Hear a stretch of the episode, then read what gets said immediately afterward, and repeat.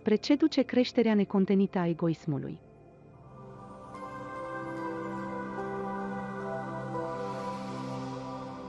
Scurt pe dos cu Alina. Egoismul a fost creat în noi în mod intenționat, așa încât, evoluând, să realizăm posibilitatea liberului arbitru și să începem să-l folosim contra lui însuși. Atunci vom ajunge la Creator. Deoarece proprietatea egoismului este în creștere fără limite, rezultă că aceasta e o calitate uimitoare care nu mai găsim în natură.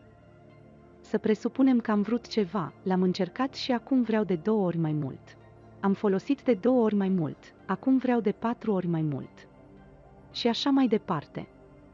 Trebuie să-mi dublez constant plăcerea, altfel nu voi considera că mi-am împlinit dorința. Adică în interiorul egoismului persistă puterea Creatorului, care crește mereu. Aceasta nu există în natura obișnuită, dar în egoism este. La om, în a 4-a etapă de dezvoltare, după nivelul mineral, vegetal și animal, există o scânteie a Creatorului, concentrată tocmai în ego, care se dezvoltă constant în măsură dublă. Simt o plăcere enormă dacă împlinirea e în detrimentul altora.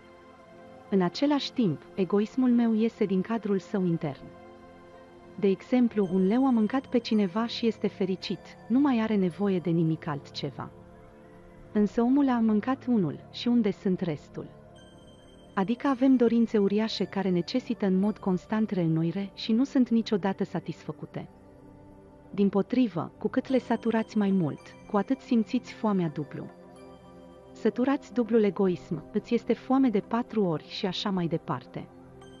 Și cu acest nesătul nu se poate face nimic. Vorbim despre toți oamenii dezvoltați. O persoană nedezvoltată este ca un animal, ca un copil mic, i-a dat ceva și este mulțumit. Însă o persoană dezvoltată își dorește întreaga lume și acest lucru nu este de ajuns. Dorința de a obține totul în detrimentul altora este un tip special de egoism. Vedem ce competiție are loc între oamenii bogați sau celebri.